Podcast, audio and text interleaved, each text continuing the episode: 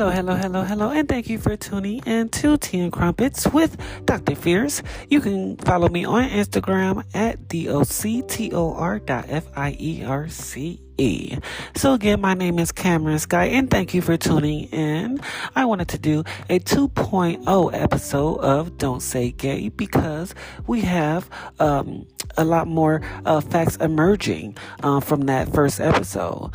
Uh, so, I'll go ahead and jump into it. Um, originally, uh, I posted uh, my first episode called Don't Say Gay uh, in regards to uh, the state of Florida banning um, the school district districts from teaching uh, LGBTQIA uh, history. Okay.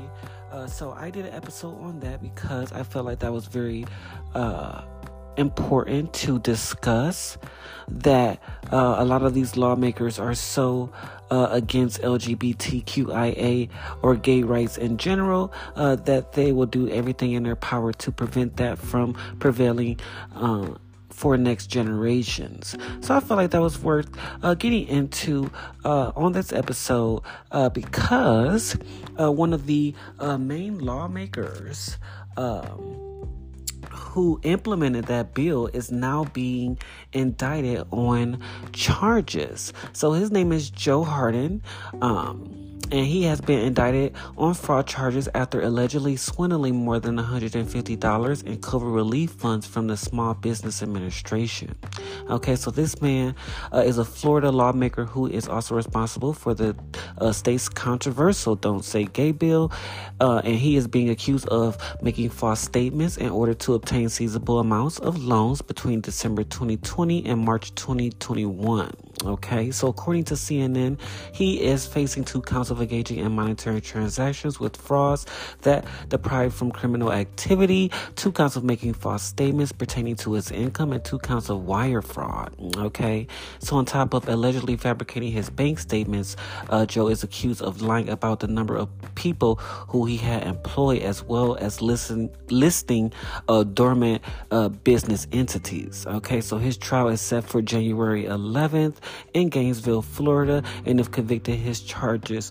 Um, if he's convicted of his charges, he could face 20 years behind bars, uh, while falsifying statements and money laundering will result to an additional 5 to 10 years. Okay, uh, since then, Joe has pleaded not guilty to his charges. First of all, I know you're guilty.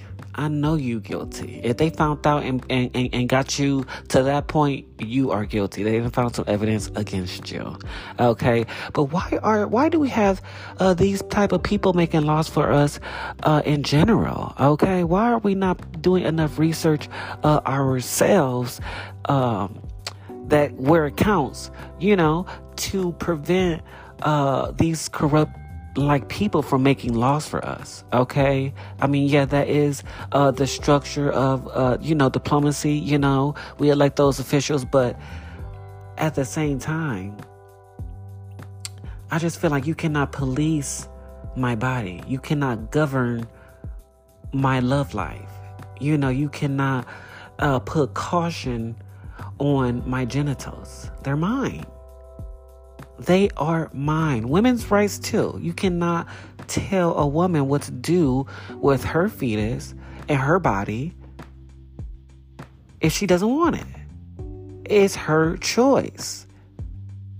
And I feel like it's very uh, obscure to convert the whole country to pro life tendencies. I think some people, you know, refer to uh, you know, their pro-life choices, and some people refer to their uh, pro-choice choices. You know, and that's fine. Some people like you know uh, uh, mingle with you know attributes uh, in the two, but can't decide on either one. It's okay. There's more than one right or wrong answer. I think that's one thing that people don't understand is that there is more than one right answer to solve an issue. Okay, there is more than one answer to solve an issue. I think that uh, to a degree, uh, the school system has structured you to uh, believe that in a way, for me. because if you think about it, you have to, you know, you have to uh, learn how to be in line. You have to learn how to, you know, take directions and things like that. You know, people, little kids, they go to school um, and they'll be all excited, and then they get to school and they're told to shut up and sit down. And when to go to the bathroom, and when to do this, and when to do that, and when to do this, and when to do that. You know, when to eat, when to go outside. You know, it's, I feel like in a way, it's teaching us to not want more for ourselves in a way. Like they, they say that they want, oh yeah, you should go to college, you should do this, you should do that, you should do, do, do that. But in a way, it's teaching us to be scared to, you know, make a decision or make a mistake, you know, or get something wrong.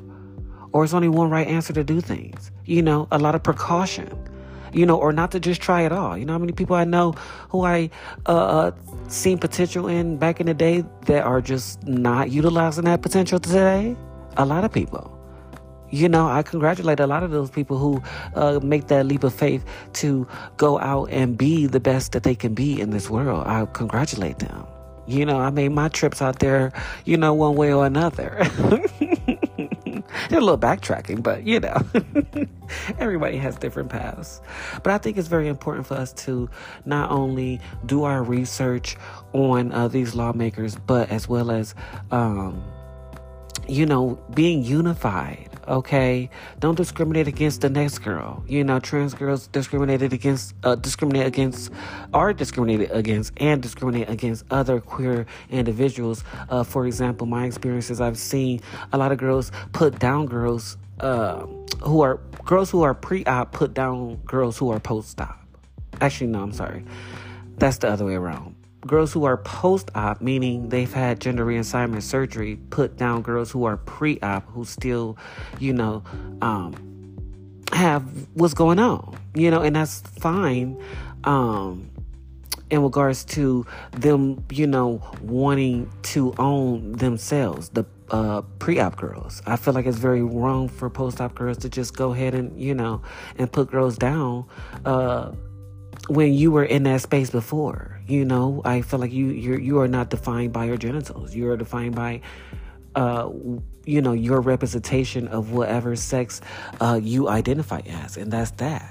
Which is the reason why you can now put that on your IDs. You know, people we have we're coming such a long way from you know 50 years ago, uh, you know 60 years ago, where people were getting um, arrested. You know, a man would get arrested if he was uh, caught in women's clothing and vice versa, men, uh, uh, women in men's clothing. You know, we are still being beaten and killed because of who we are.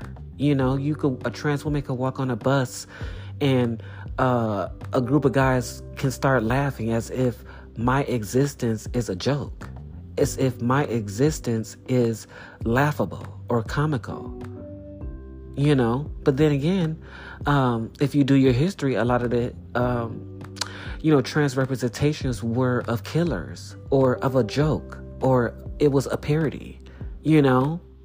RuPaul came along and made a little, uh, you know, light to it in a positive way with a positive message, but it was still looked at as a joke, as a performance, as a, a costume.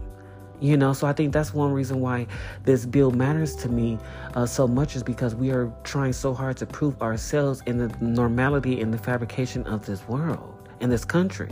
We've always been here. We did not. We didn't just, you know, pop up with this idea. This idea didn't just come up, you know, out of nowhere. Okay, because I have a transgender uh, uh, mentors that are a lot older than I am.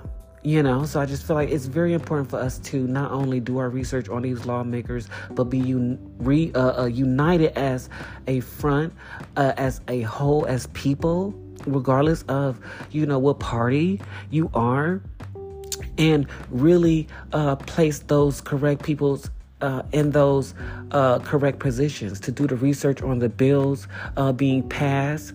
Uh, it's a simple yes or no on those bills. You know, these things do affect us. Um, no, I also wanted to uh, go ahead and address another um, bill that has been passed. The House has now passed um, a bill uh, to protect uh, same sex and interracial marriages. Okay, so sending this legislation to Biden. Um, to be signed into law, which is very important. Again, this these are things that were and are still are condemned in certain you know areas of the world. You know, we are still progressing as a whole.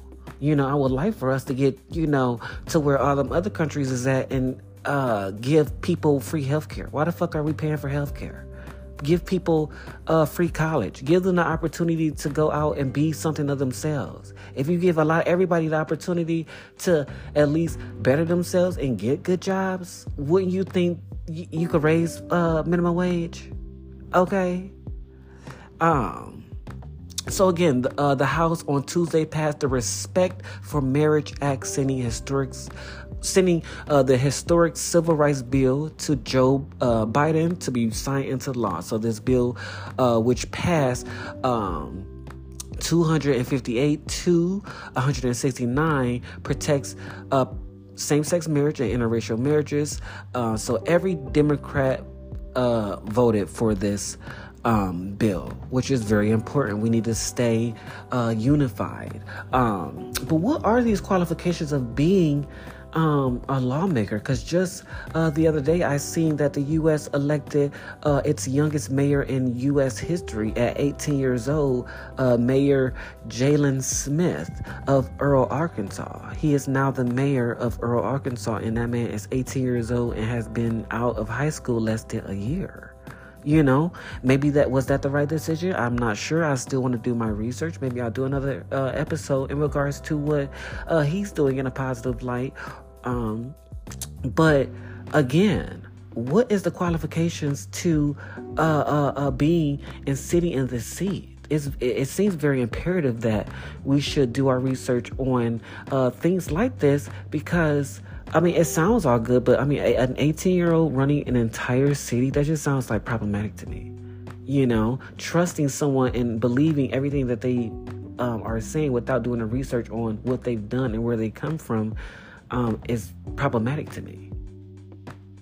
Don't you think? No, but like, no, seriously. Don't you think?